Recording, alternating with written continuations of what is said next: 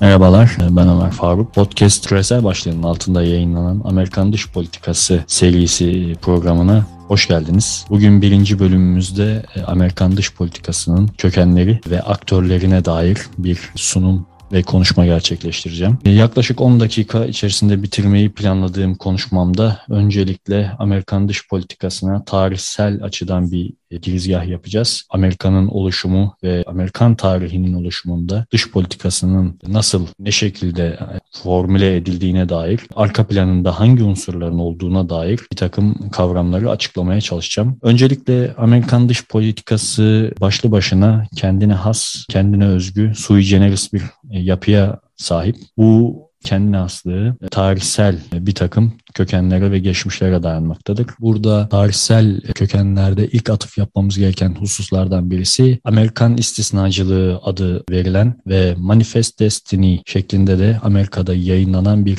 bildirgeyle ortaya çıkmıştır. Bu bildirgeye göre Amerikan Bağımsızlık Savaşı sonrasında Amerika Birleşik Devletleri kendi topraklarını büyütücü, genişletici bir politika izlemiştir. Tabii bu politikanın izlenmesinde Manifest Destiny kavramı bunu meşrulaştırıcı bir unsur olarak kullanılmıştır. Bu kavramla beraber ideolojik bir toprak genişlemesi ve hatta Amerikan gücünün yayılması hedeflenmiştir. Bu yaklaşım Manifest Destiny yaklaşımı daha doğrusu Amerikan istisnacılığı olarak da adlandırılmaktadır. Ve Amerikan istisnacılığı diye adlandırılan bu yaklaşımın üç tane ana başlığı bulunmak. Buradaki argümanlardan birincisi Amerika yani Amerikalılar ve Amerika toprakları diğer devletlerden, diğer ırklardan, diğer milletlerden farklıdır. Farklı bir özelliğe sahiptir. Bu açıdan da Amerika Birleşik Devletleri'nin kendine has bir takım dinamikleri ve takip ed- ettiği veya edebileceği bir takım inançları, formülasyonları vardı. Bu birinci başlığımızdı. İkinci başlığına göre yine bu Amerikan istisnacılığının altında yer alan bu inanışa göre Tanrı'nın Amerika'ya eşsiz bir misyon bağışladığı ve bu misyonun liberal değerler, liberal görevler olduğu yönündedir ve Amerika Birleşik Devletleri'nin liberal dünyanın, liberal ideolojinin lideri olduğu ve koruyucusu olduğu vurgulanmaktadır. Üçüncü argüman ise Amerika Birleşik Devletleri'ne tarih böyle bir görev ve sorumluluk yüklemiştir. Birçok defa birçok ülke, birçok millet e, olmuştur. Ancak bu liberal düzeni koruma ve büyütme görevini tarih Amerika Birleşik Devletleri'ne sunmuştur. Tarihin getirdiği bir sorumluluktur. Bu üç argümanda açıkçası Manifest Destiny anlayışı, ideolojisi e, pratiğe dökülmüştür. Bu pratiğe dökülme de hemen hemen e, Amerika Birleşik Devletleri'nin bağımsızlık mücadelesini e, tamamladıktan sonra Birinci Dünya Savaşı öncesinde izlediği politikalarda net olarak görülmektedir. Yani Amerika Birleşik Devletleri bağımsızlığını kazandıktan sonra diğer ülkelerle, diğer ırklarla veya diğer milletlerle ilişkilerinde Manifest Destiny ilkelerine veya argümanlarına göre hareket etmiştir. Burada dikkat edilmesi gereken bir diğer husus ise Amerika Birleşik Devletleri bu Manifest Destiny e, ideolojisiyle kendilerini aydınlık dünyanın ve ilerleyici modern dünyanın temsilcisi olarak birçok ortam ve birçok platformda göstermeye başlamıştır ve bunlara atıf yaparak yani Manifest Destiny'nin Manifest Destiny ideolojisinin argümanlardan atıf yaparak bu argümanları kullanmışlardır, desteklemişler. Amerikalıların bir başka argümanı ise bununla alakalı Tanrı Amerika Birleşik Devletleri'ni seçti. E, dünya politikasında Amerika Birleşik Devletleri kazandığı takdirde Tanrı da kazanmıştır diye bir argüman vardır. Bu sebeple de Amerika Birleşik Devletleri özellikle dış politika ve uluslararası ilişkilerde hareketlerini, planlarını, stratejilerini bu anlayışla pratiğe dökmektedir. Kendilerini Tanrı'nın temsilcisi ve liberal değerlerin koruyucusu olarak gördükleri için pozitif bir emel ve amaç uğrunda mücadele edildiği inancı hakimdir. 1900 e, daha doğrusu 1845'te John Sullivan isimli bir gazetecinin yayınladığı e, bir makalede e, yeni bir tarihin başladığı yeni bir milli doğumun gerçekleştiği ve bunun da Amerikan dönemiyle, Amerikan dönemiyle gerçekleşeceği, Amerikan döneminin bu konuda birçok avantaj getireceği şeklinde bir argüman sunmuştur. Zaten John Sullivan'ın sunmuş olduğu bu makale veyahut da köşe yazısından sonra Manifest Destiny kavramı ve anlayışı Amerika'nın devlet mekanizmalarında daha doğrusu yönetim mekanizmalarında çok daha hakim olmuştur. Şimdi Manifest Destiny ile beraber Amerika Birleşik Devletleri bir takım uluslararası ilişkiler anlamında özellikle kendi bölgesinde bir takım hamlelere girişmiştir. Burada örnek olarak verebileceğimiz en önemli örneklerden birisi Meksika Savaşı'dır. Amerika Birleşik Devletleri bağımsızlığını kazandıktan sonra Manifest Destiny ilkelerine bağlanarak Meksika ile bir mücadeleye girişmiş ve Meksika'dan toprak alabilmek için daha müdahaleci bir yapıya bürünmüştür. Tabi bu dönemler Amerika Birleşik Devletleri'nin dünya siyasi sahnesinde de kendi ağırlığını ve hakimiyetini arttırmaya yavaş yavaş başladığı dönemlerdir. Her ne kadar İkinci Dünya Savaşı'ndan sonra Amerika Birleşik Devletleri daha hakim bir konuma gelmiş olsa da bu kökenler ve bu kökenlerde yer alan bir takım ideolojik inançlar ve bunların pratiğe dökülmesi Amerika Birleşik Devletleri'nin dış politikada veya uluslararası ilişkilerde etkili olma arayışlarını göstermektedir ve bu etkili olma araçları 1845'ler ve 1800'lerin sonlarına 1900'lerin başlarına doğru yaklaşmaktadır. Meksika Savaşı'nın haricinde Amerika Birleşik Devletleri bu dönemde İspanya ile ve bir takım Avrupa ülkeleriyle küçük çaplı savaşlar yaşamıştır. Ama daha çok savaşılan taraf İspanyol ve bir takım İngiliz kolonileri veya İngiliz uyruklu kuvvetler olmuştur. Ve bu savaşlarda genellikle Amerika Birleşik Devletleri İspanya ile de olsun, İngiltere ile de olsun savaştığı alanlardan toprak kazanabilme amacıyla bu savaşlara girmiş ve bu savaşların birçoğundan da avantajlı ve karlı şekilde ayrılmıştır. Tüm bu yaşanan zaferler ve kazançlar Amerika Birleşik Devletleri'nin özellikle Meksika Savaşı ve İspanya Savaşlarından sonra uluslararası politikada daha fazla ağırlığını arttırmaya başladığının bir göstergesidir. Özellikle Birinci Dünya Savaşı'na doğru giderken ilerleyen süreçte de anlatacağız. O dönemin başkanları ve o dönemin yöneticilerinin dış politikada, uluslararası ilişkilerde zaman zaman müdahaleci, zaman zaman ise izolasyoncu bir denge tutturarak dünya sahnesinde Amerika Birleşik Devletleri'nin ismini ve ağırlığını göstermeye çalıştığını anlamaktayız, görmekteyiz. Hakeza Birinci Dünya Savaşı'ndan sonra birçok başkan daha fazla müdahaleci, öncelikle daha fazla korumacı olmuşlardır. Ama korumacılığın getirdiği bir takım avantajlı konumlardan sonra da müdahaleciliğe dönmüşlerdir. Bu hususları Amerikan dış politikası serimizin ilerleyen bölümlerinde de daha detaylı olarak konuşacağız. Şimdi bu Manifest Destiny'de yer alan ideolojik inançla beraber esasen Amerika Birleşik Devletleri İkinci Dünya Savaşı ve Soğuk Savaş sonrasında da bir takım askeri müdahalelerde bulunurken bu Manifest Destiny ilkelerini kullanmıştır. Buna mesela örnek verecek olursak Vietnam, Afganistan, Irak ve son olarak Suriye'de bulunduğu bir takım müdahaleler ve askeri çatışmalar esnasında Amerika Birleşik Devletleri'nin daima e, o bölgelere özellikle Vietnam'dan başlamak üzere demokrasi, barış getirme amacı olduğu, bunun Amerika Birleşik Devletleri tarafından bir sorumluluk olarak addedildiği ve onun bu sorumluluğu gerçekleştirebilecek yegane güç olduğu argümanları gerek e, o dönemlerin yöneticileri yani başkanlar gerekse medyası tarafından sıkı sık dile getirilmiştir. Ve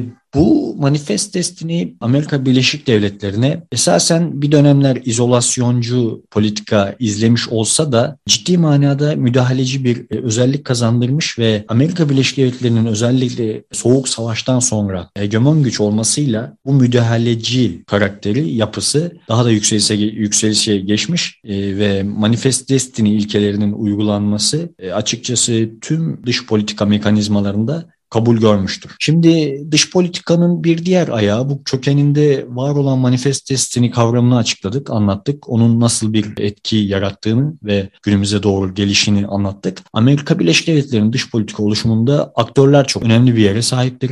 Ama aktörler öncesinde de politik sistemine bir göz atmak gerekmektedir. Şu anda Amerika Birleşik Devletleri'nin politik sistemini birçoğumuzun malum, malum olduğu üzerine başkanlık sistemiyle yönetilmekte ve iki partinin oluşturulduğu bir denge denetleme meclis mekanizması altında yürüyen bir sistemdir. Burada başkanın House of Representatives yani normal temsilciler meclisinin ve senatonun birbirlerine eşit dağıtılmış bir gücü bulunmaktadır. Bunun yanında Supreme Court dediğimiz anayasa mahkemesi de en az bu yürütme ve yasama organları kadar güçlü olup dış politika konularında karar verebilecek hamlelerde bulunmuştur. Tarihte bunun birçok örneği vardır. Günümüzde de Supreme Court hala çok aktif kararlar vermektedir. Öncelikle başkanlık sisteminde yasama, yürütme ve yargı erkleri arasında ciddi bir denge sistemi var. Bu denge sisteminde başkanın ana görevi bir takım diğer ülkelerle veya diğer ülkelerin liderleriyle bazı anlaşmalar imzalamak, bir takım müdahalelere, askeri müdahalelere veyahut da yaptırımlara, ekonomik yaptırımlara ilişkin kararlar vermek ve benzeri gibi dış politik bazı görevleri ve gücü vardır. Tabii Amerika Birleşik Devletleri'nde de yine başkan, başkomutan sıfatıyla ordunun da başında yer alan bir şahıstır. Ama başkan haricinde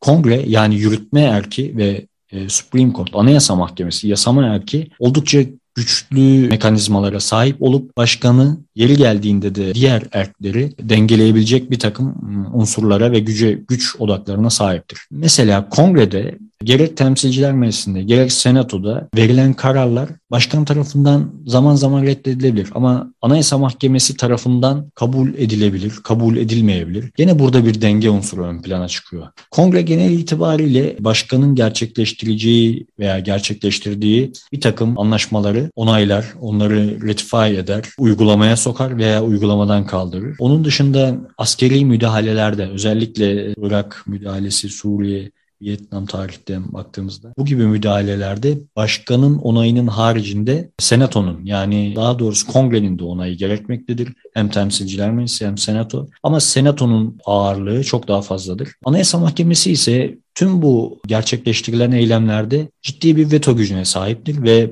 gerek başkandan gelen gerek kongreden gelen uygun görülmeyen anayasaya uygun olmadığı savunulan veya kabul edilen birçok anlaşmayı veyahut da deklarasyonu Anayasa Mahkemesi veto edebilmektedir ve bu da Anayasa Mahkemesi'nin kendine güzel bir güç ortamı yaratmaktadır ve bu da ayrı bir denge unsuru olarak ortaya çıkmaktadır. Amerika Birleşik Devletleri'nde dış politika deyince her ne kadar başkan çok önemli bir figür olsa da başkan yardımcısından ziyade Dışişleri Bakanı ve bir takım büyükelçiler önemli bir rol oynamaktadır. Özellikle tarihsel açıdan baktığımızda Dışişleri Bakanları çok ciddi roller oynamıştır ve Amerika Birleşik Devletleri'nin dış politikasını doğrudan yönlendiren hamleler yapmışlardır. Bunun en büyük örneği Henry Kissinger'dır. Henry Kissinger Amerika Birleşik Devletleri tarihinin belki de en fazla emek harcayan, en fazla çalışan Dışişleri Bakanı olarak anılabilir. Çünkü onun dönemi oldukça şaşalı ve Amerika Birleşik Devletleri'nin de gücünün zirvesine doğru yaklaştığı bir dönemdi. O dönemde yapılan yapılmış olan birçok kararda